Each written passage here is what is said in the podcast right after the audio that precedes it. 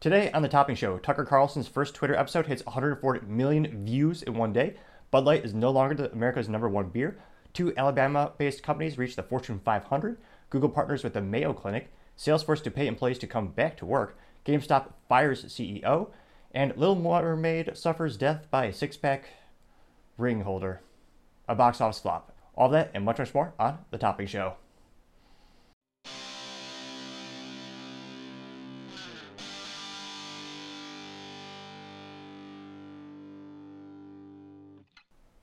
Thank you everyone for taking the time to tune in today. Today's episode of the Topping Show is sponsored by Topping Technologies. Topping Technologies is an IT value-added reseller and services company with a special proficiency in IT security.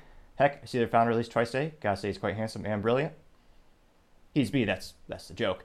If you're an IT leader or business owner need a little assistance, you can reach the team at sales at toppingtechnologies.com. Now, going on to the business part of the podcast, you have GameStop CEO fired and you have Ryan Cohen to become the new CEO. Now, the previous CEO, Matt Furlong, was hired in 2021 in an attempt to increase sales.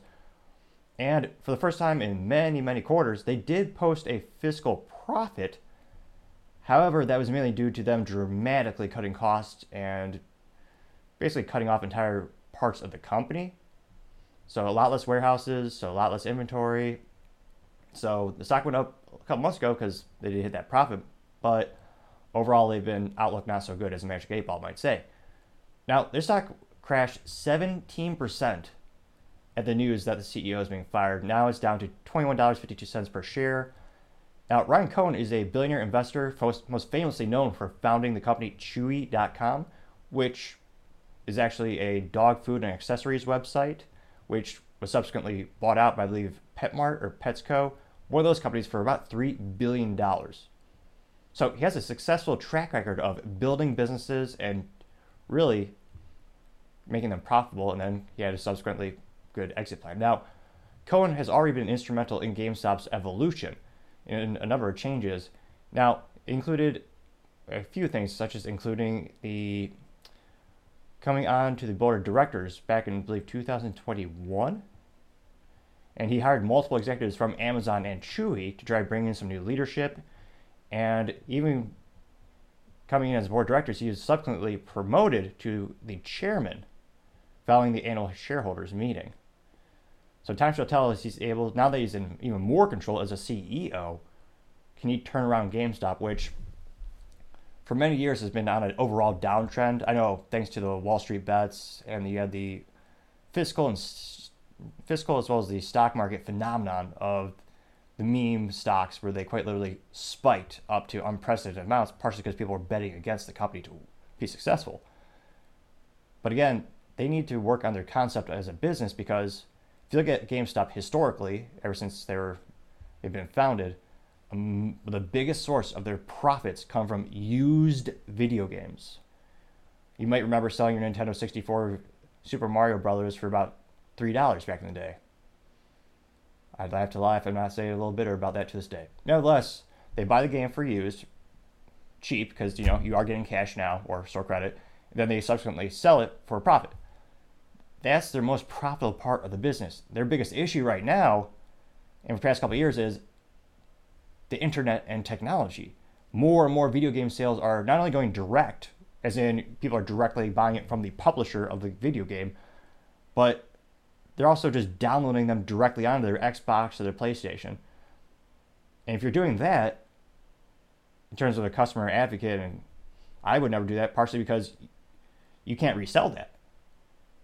It's downloaded to your exact video game platform, and I believe PlayStation is actually locked to your specific account. So if you sell your PlayStation to someone on Craigslist or Facebook or wherever people sell stuff these days, they wouldn't get that video game. So that video game lives and dies with that initial purchase that trend is only increasing as more and more video game sales go digital. And if the most profitable part of your business is wavering away, you really need to pivot and do some dramatic changes. There's a lot of people speculating that they should start sponsoring and hosting esports, which is the phenomenon where people consider video games a sport, a topic and a debate in and of itself. But time shall tell to see can Ryan Cohen really truly turn around that Texas based icon of a video game company, or rather, video game reseller. Now, other interesting business news you have Salesforce offering to pay people to come back to the office. Now, Salesforce is by and large the most popular CRM or customer relationship management software. Think of any traditional sales job where you have a long sales cycle where the sale isn't just you go to the GameStop and buy a game. That's you know minutes for that sale. We're talking about a lot of business to business sales. Where like for my company, Topping Technologies, we might work on projects for six months or a year, and we might have other projects, you know, even more, more further out. And those softwares help you organize all those notes, and many businesses find them extremely helpful. And the free market has rewarded them with high stock market, high sales, year over year growth. But they're trying to think of how to get people back in the office. So their latest idea is to pay employees, well, donate $10 every day they come to the office from June 12th to June 23rd. So every time an employee goes to the office, it's going to be a $10 to that employee to donate to a charity of his or her choosing. And the goal for Salesforce is to raise $2.5 million as part of the initiative. Surprisingly enough, well, not too surprisingly enough, there's a lot of belly aching over this idea. Pretty much every article on LinkedIn is people crying about, oh, they just, you get to certain points where nothing's ever good enough for some people. Now, there are benefits to Salesforce fiscally as well as, I guess, politically in terms of environmental, and I, when I say environment, I mean social and cultural. But so I do get a tax break because obviously it is a donation, but I see it as a win-win because some of the people at Salesforce want people to come back to the headquarters. There are many business reasons for that beyond just micromanagement. A lot of these companies negotiate with cities and municipalities saying, hey, we're going to move our headquarters to the city. We're not going to pay property tax for X amount of years. But if you give us that benefit, we're going to bring 7,000 employees every day to that office. That is going to help fuel your local sales tax because at lunch, most of those employees are going to go around to local businesses and establishments and fuel the local economy. There's very much a domino effect or a ripple effect when you're talking about these global headquarters and how they can have a profound positive impact on many local municipalities and communities. So that's another reason a lot of these CEOs are trying to think of how can we maybe incentivize people to come back to the office. There's also the argument of camaraderie, career progression is a big thing. But a lot of people on LinkedIn are just complaining and saying, hey, you just cut, they did decrease their headcount to save about a billion dollars, which is not in no way unique. Most tech companies are doing that as a lot of them are trying to cut costs because of the economic uncertainty in the United States. You have 40 year hyperinflation. But from a business idea, I think it's a pretty good idea because they get a tax write off. The employees get to choose what charity they get to support. So if that person is inclined to believe in charity, that might be a good incentive for them to come back to the office. And of course, they're still getting paid their salaries and the commissions, whatever their usual pay structure is as well. So it'll be interesting to see if this is a big hit, if they knock it out of the park, or if the employees reject it completely.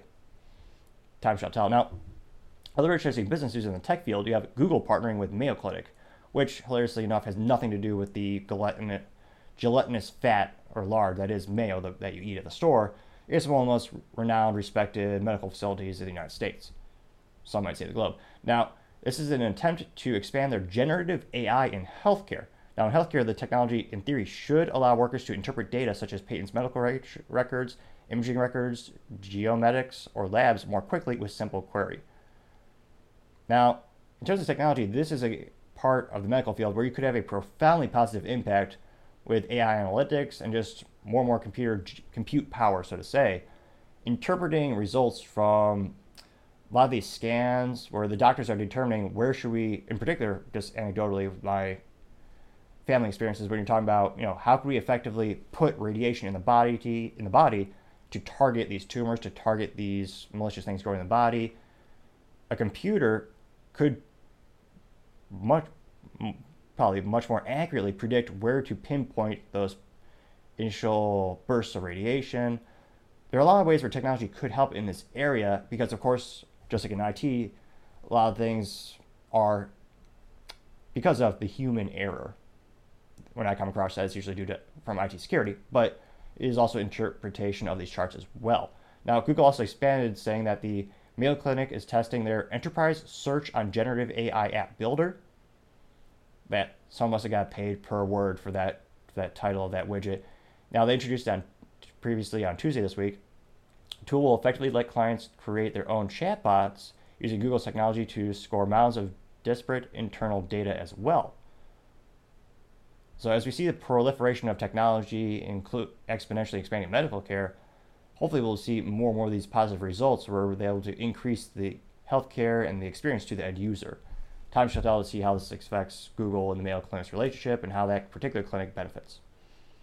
Other interesting businesses, you have two Alabama based companies making the Fortune 500, which, in terms of entrepreneurial business, is one of the is a very big achievement in the United States. It's a huge landmark or milestone in a business success. Now, both headquarters of the companies are in Birmingham.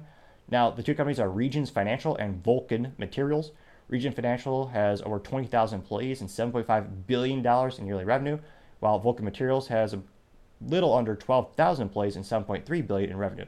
The threshold to make the Fortune 500 this year was 7.2 billion dollars, which is about 13% more from last year.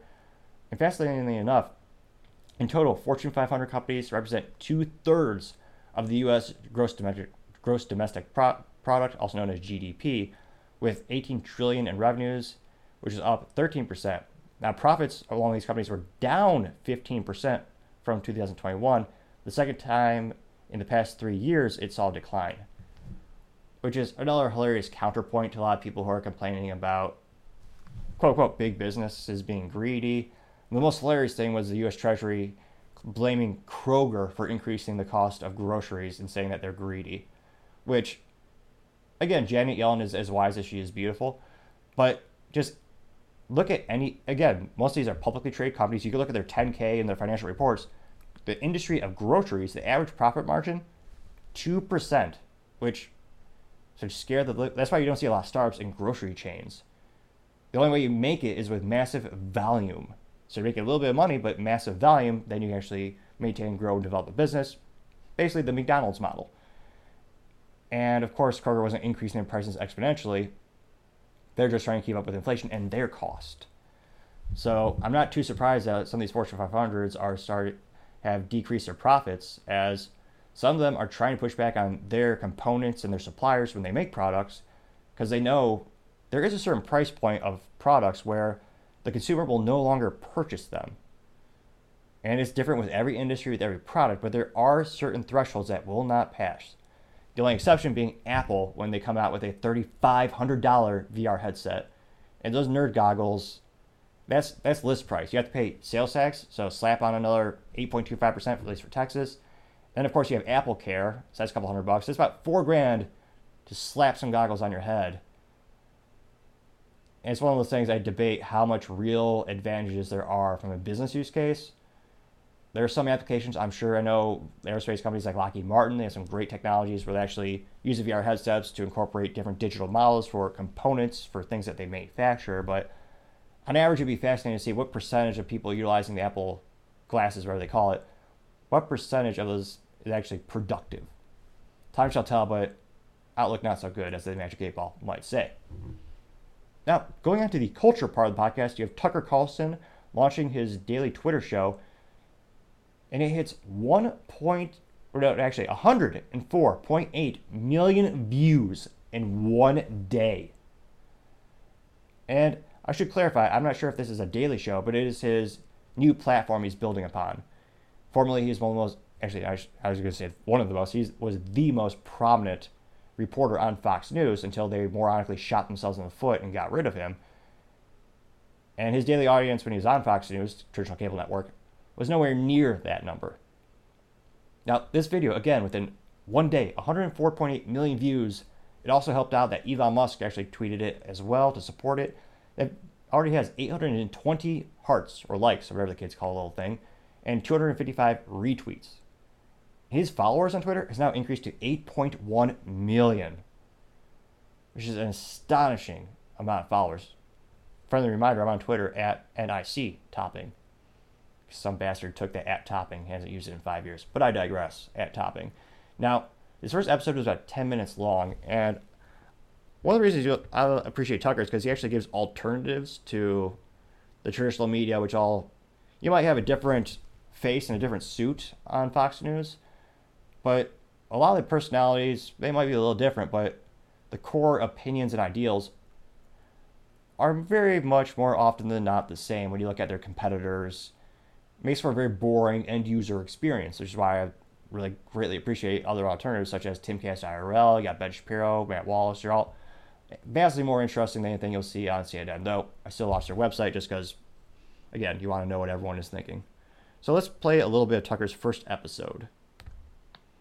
Hey, it's Tucker Carlson. This morning it looks like somebody blew up the Kakhovka Dam in southern Ukraine. The rushing wall of water wiped out entire villages, destroyed a critical hydropower plant, and as of tonight puts the largest nuclear reactor in Europe in danger of melting down. So, if this was intentional, it was not a military tactic, it was an act of terrorism. The question is, who did it? Well, let's see. The Kakhovka Dam was effectively Russian. It was built by the Russian government. It currently sits in Russian controlled territory. The dam's reservoir supplies water to Crimea, which has been, for the last 240 years, home of the Russian Black Sea. Now, every other media outlet immediately blamed Russia for this. And again, we've had false flags since the dawn of time. And I'm always skeptical, especially as the leaker who actually revealed the documents about the U.S. involvement in the Ukraine, as well as how well the Ukraine is doing, and as well as their offensive, which again, all the media outlets told us it was a completely defensive position with the Ukraine. They were not going into Russia or affecting the Russian civilian population. Now we're seeing more and more stories contradict that initial statements from, again, every news outlet said it. Fleet. Blowing up the dam may be bad for Ukraine, but it hurts Russia more. And for precisely that reason, the Ukrainian government has considered destroying it. In December, the Washington Post quoted a Ukrainian general. Kind of reminds me of the Nord Stream pipeline. When people ask, "Oh yeah, it has to be Russia," and someone asked uh, Biden, he kind of just chuckled. He goes, "Oh no, that that pipeline that pipeline won't be there. It won't be a problem." Which again, saying the quiet part out loud. Saying his men had fired American-made rockets at the dam's floodgate as a test strike. So really, once the facts start coming in, it becomes much less of a mystery what might have happened to the dam any fair person would conclude that the Ukrainians probably blew it up, just as you would assume they blew up Nord Stream, the Russian natural gas pipeline, last fall. And in fact, the Ukrainians did do that, as we now know. Again, at the time, every every single news outlet they all said the same cliche thing. It was almost as if the writers were so lazy they just copy paste every single one. And it's a phenomenon we actually see on Twitter where a lot of the personalities will have to say the same bloody thing. And it always raise, makes me raise my eyebrow and wonder how many of these people are actually individuals thinking for themselves, or if they're just a bot, or if they're just someone who goes with the flow. It's not like Vladimir Putin is anxious to wage war on himself. Oh, but that's where you're wrong, Mr. and Mrs. Cable News consumer. Vladimir Putin is exactly that sort of man, the sort of man who'd shoot himself to death in order to annoy you. We know this from the American media which wasted no time this morning in accusing the Russians of, of sabotaging their own infrastructure. Of course. Bill Kristol, the man who once told us that Saddam Hussein was responsible for 9 11, immediately denounced Putin as a war criminal and even more savagely compared him to Donald Trump. The rest of the pundit class made similar, clearly coordinated noises. Putin did it! Putin did it! And their reasoning was simple Putin is evil and evil people do evil things purely for the dark joy of being evil. In this specific case, it's one of those things where also never underestimate thy enemy. It's a proverb, or perhaps more appropriately, an age old saying that someone much more smarter than me said a long, long time ago. But never just think your enemy is stupid, whether it's political, business, philosophical. Always assume they're smarter than you think. Never underestimate them because that's, of course, when you lose. Putin attacked himself, which is the most evil thing you can do, and therefore perfectly in character for a man that evil. That was their explanation. No one who's paid to cover these things seemed to entertain even the possibility it could have been the Ukrainians who did it. No chance of that. Ukraine, as you may have heard. Very true. I, again, I've checked most major media outlets. I haven't seen that opinion once. Is led by a man called Zelensky. And we can say for a dead certain fact that he was not involved. He couldn't have been. Zelensky is too decent for terrorism. Now, you see him on television, and it's true you might form a different impression. Sweaty and rat like, a comedian turned oligarch, a persecutor of Christians. A persecutor of fashion as well. if you're going to go to another country's government and ask for billions of dollars, as a wise Barney once said in How I Met Your Mother, suit up, Ted. Suit up, Zelensky. I, and again, we've given them over 100 billion dollars, and he showed up in a sweater. I know that's his brand, but there's a time and place to suit up. I would say everywhere, but that's just my three cents. A friend of BlackRock. But don't believe your own eyes. Actually, Mr. Zelensky is a very good man. The best, really. As George W. Bush once noted, he is our generation's Winston Churchill. Of all the people in the world, our shifty, dead eyed Ukrainian friend in the tracksuit is uniquely incapable of blowing up a dam. He's expanded. I thought he only had a sweater. Now he's a tracksuit. He's evolving, some might say. He's literally a living saint, a man in whom there is no sin. It is fascinating. More Americans seem to be flying the Ukrainian flag versus the United States flag. In fact, that seems to be the flag that's flown the least. You have political flags for other countries as well as political ideology in the United States. It's almost becoming a collectible if you see an American flag. The only exception being those who pretend to care about patriotism around the 4th of July. Well, I would say you should care about it the whole year, but that's just me. That's why Lindsey Graham is so attracted to him. They're just two good people, hanging out together and being good. And like all good people, when they meet in person, they spend a lot of time talking about killing people and laughing like friends do. Here's the pair last week. This is creepy. Free or die. Free or die. Now you are free. Yes. And we will be. And the Russians are dying. It's the best money we've ever spent. Thank you so much. No, it's. The... That's the best money Lindsey Graham and the United States government has ever spent to kill Russians? That's the best money? Really? I mean, not only is that morally vacuous, because of course there are civilian casualties as well, but it's not even an ROI. I mean, the United States has invested in much better things throughout history. Russia. I mean, probably one of the most famous things being the GPS and the Jeep. Both started off as government programs and subsequently benefited the civilian populations. I mean, thanks to them, we all know how to spot a Jeep. And they're usually you know lifted 12 feet off the ground and they usually stay on pavement but once a year you see one off-roading as well. Russians are dying. It's the best money we've ever spent graham says. So it goes on for about 10 minutes but that three minutes was more different than every other media outlet that i've seen over a year. Because again no one is allowing a alternative perspective especially on the mainstream media, which is yet another reason I think they're decreasing in popularity because it's like diet news. It's not really news. It's just, I believe a wise man once said, primetime propaganda.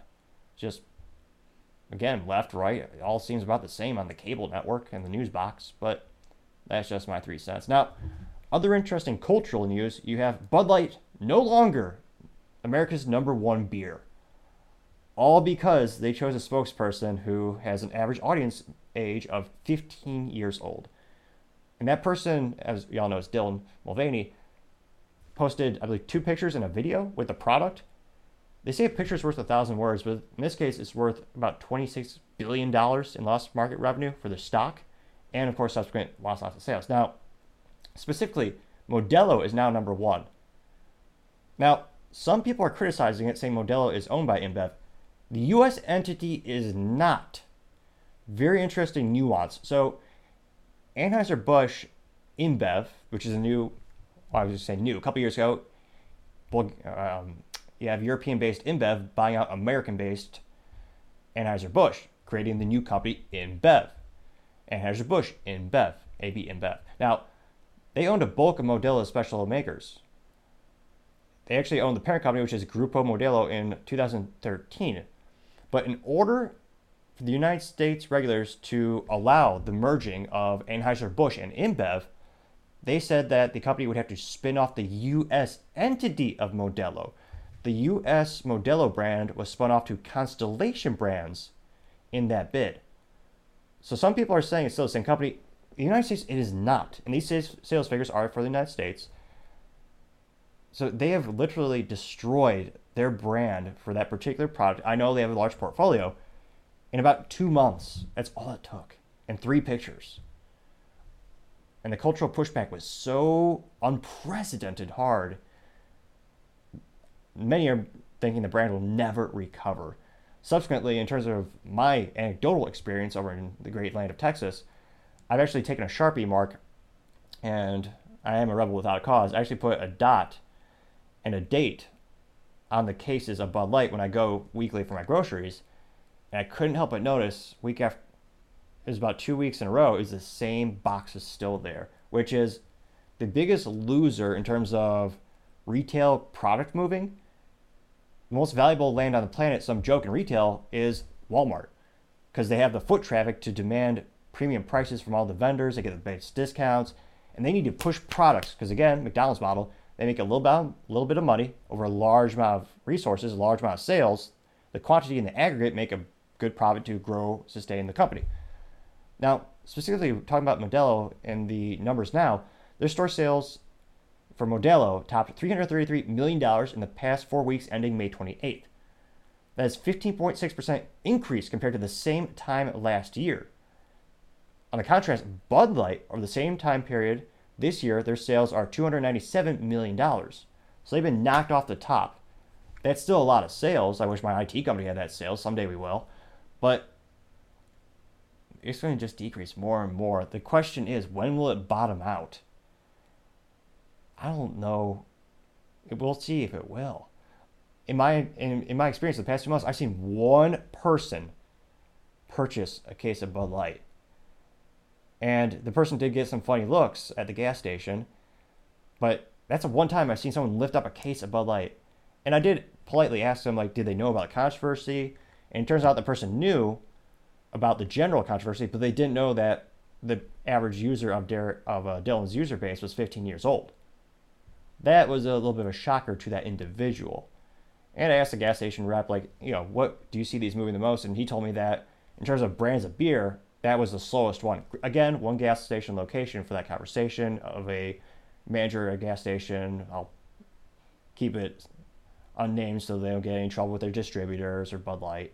But it is interesting to see all this anecdotal evidence start to add up. Now, so, interestingly enough, Dylan Mulvaney doesn't care that Dylan destroyed the brand. Specifically, when he was being you uh, know, during the interview, he said Dylan said, "I prefer not to name any of those people because it gives them the satisfaction of believing they're on my mind, and it shows my followers that I'm standing for myself, but also pushes that narrative is loud to matter when asked about." Unquote. When asked about how do you feel that Bud Light's bleeding revenue, and interestingly enough, since then, Dylan has not done any ad reads on TikTok, which is how Dylan makes a lot of the income. You pitch a product and people buy it. Dylan's broken FTC law actually by selling items on TikTok and not marking them as ads. There's a reason every one of these videos I have to click that disclaimer saying that it is promotion in this video because my tech company helps support this because otherwise it can be a complete fiscal loss. The tech company helps offset the cost of the videos, production, all that via advertising. And the FTC has ruled if you're advertising a product, you have to clearly have it labeled. And so it takes less than a second to click that checkbox. By the way, if you need any IT help or sales, sales at toppingtechnologies.com. Now, Dylan expanded saying, I don't regret any, any of the thing I posted, but I want to make sure my transition is for me.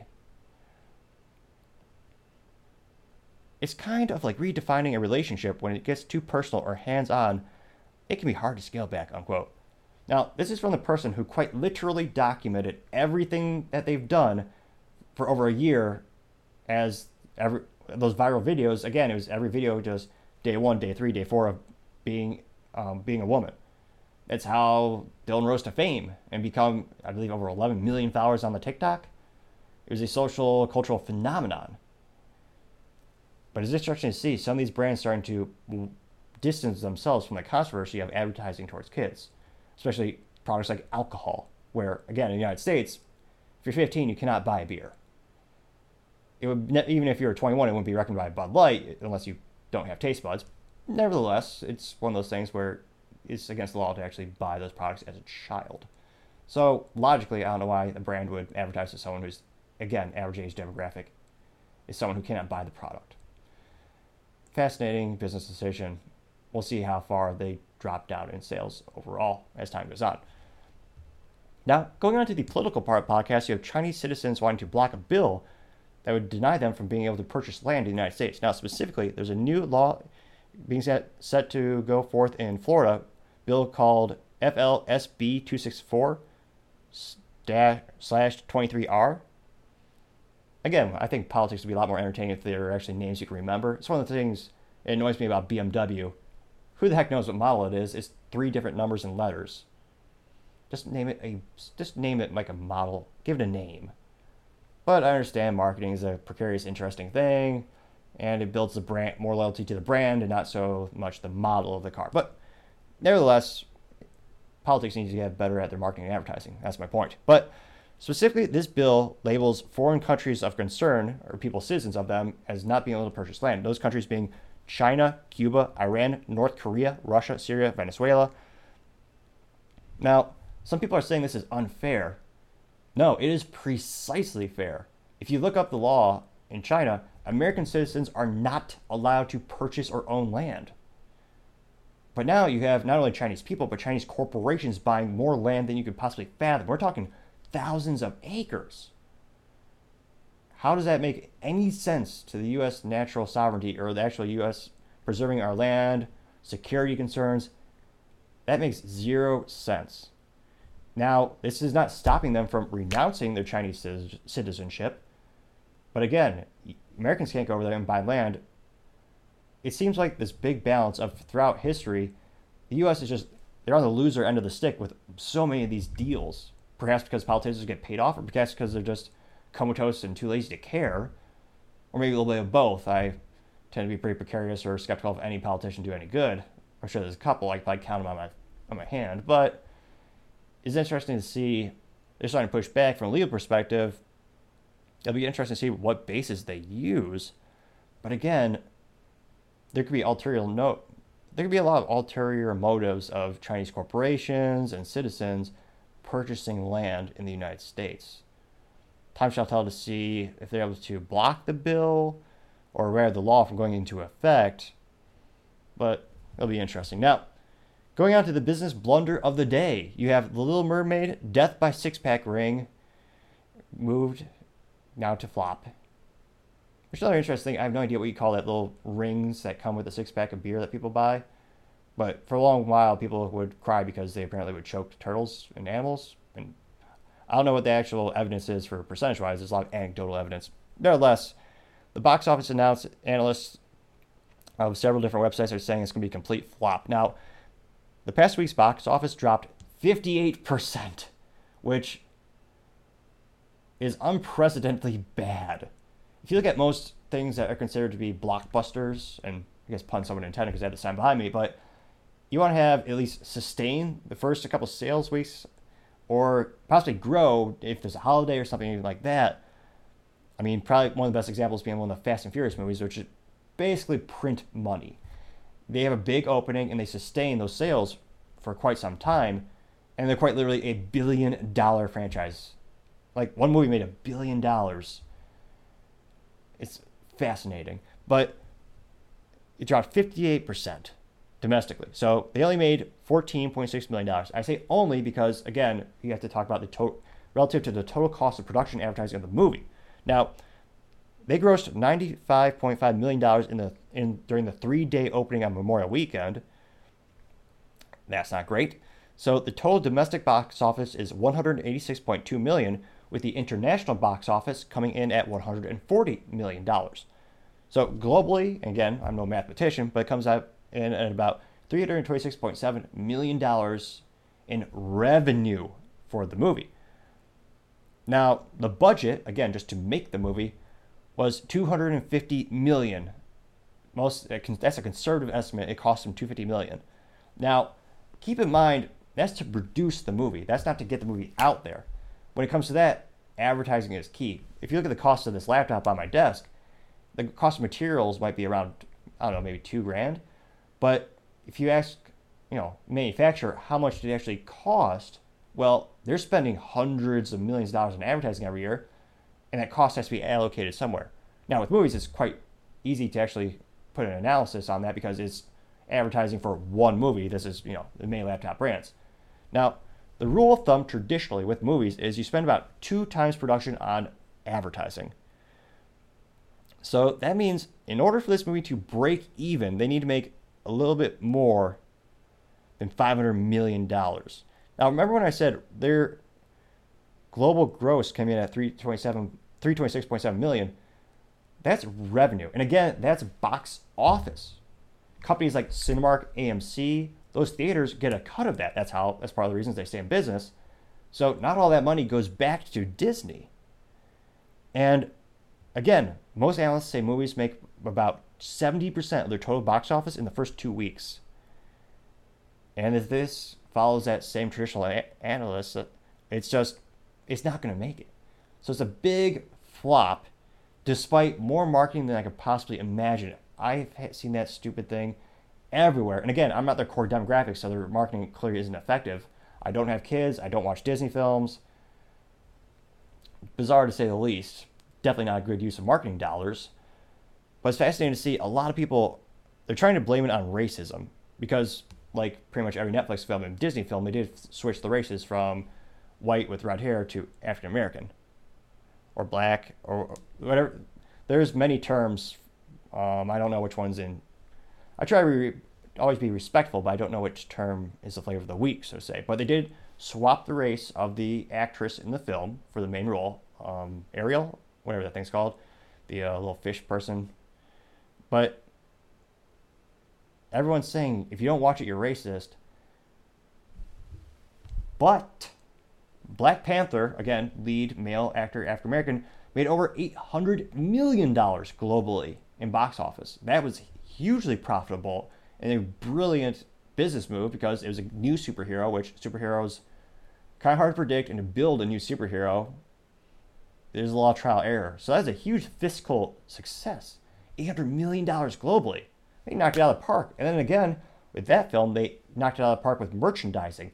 I actually saw Black Panther car kits, like tools for your car with the Black Panther logo slapped on. So these companies make a lot of money with licensing through all the, not only just toys, but that's tools as well. So they made a lot of money on that end as well. Now Disney does make some money off the toys. I haven't seen a lot of those toys when I'm going to the uh, big box mart. I didn't see a lot of them throughout the aisles. Maybe they're delayed, but usually they try to keep them in sequence where they come out pretty close to the movie debuted. So as much as they say it's about race, I, I think it's because they changed the songs. Making a live action movie, live action film is kind of a crapshoot, going from again from a animated film to live action. There are some that knocked out of the park, and they, I think Super Mario has hit over 1.3 billion dollars, and that was a live movie at, at or no, that wasn't. But actually, wait, no, no, no, no. The live act, the one with John Leguizamo's, the live action one, I believe is the 90s, that flopped completely. Nevertheless, there are some that knocked out of the park and make more money than you could possibly fathom. So I think it's because again they changed. They even changed the original songs. That so nostalgia is huge for these movies. If you're going to that movie, and you have those songs that you grew up with as a kid that you love, and they just butcher those songs, remove them, and introduce new songs. If you don't keep enough of the original stuff, those consumers aren't going to be happy with the product. So I think you had to do with that. And live adaptation is kind of a crapshoot. And again, some people, I, some people are just concerned that the race swapping is one way. I haven't seen it the other. Some people might might not have appreciated that part of the movie, but in terms of a business blunder, Disney again they are bleeding money in terms of the CEO Bob Iger. He actually wants to cut billions of dollars in production cost and content cost. So to have at a time where you're looking to cut costs everywhere for a division or for the movies to lose money, and again, they have they are a multi-billion dollar company. This will not put them out of business. They can afford to mess up like time and time again. They own a lot of intellectual property. Pretty much everything that makes kids happy is in their Disney vault of all the intellectual property they own. So they put that on Disney Plus, their streaming platform, which subsequently will help them grow and develop that platform exponentially. But to lose so much money on movie where they every single news outlet, every LinkedIn article, everyone pushed as hard as they could, saying this movie is great everyone should see it, and it completely flopped. That that's the business blunder of the day. Thank you so much for taking the time to tune in. Again, don't forget to like, subscribe, and comment. It greatly helps out the channel. Also, really appreciate the feedback. Also, don't forget to tell your family, tell your friends, tell your coworkers, heck, tell your enemies, tell anyone and everyone to stay safe and fight the good fight.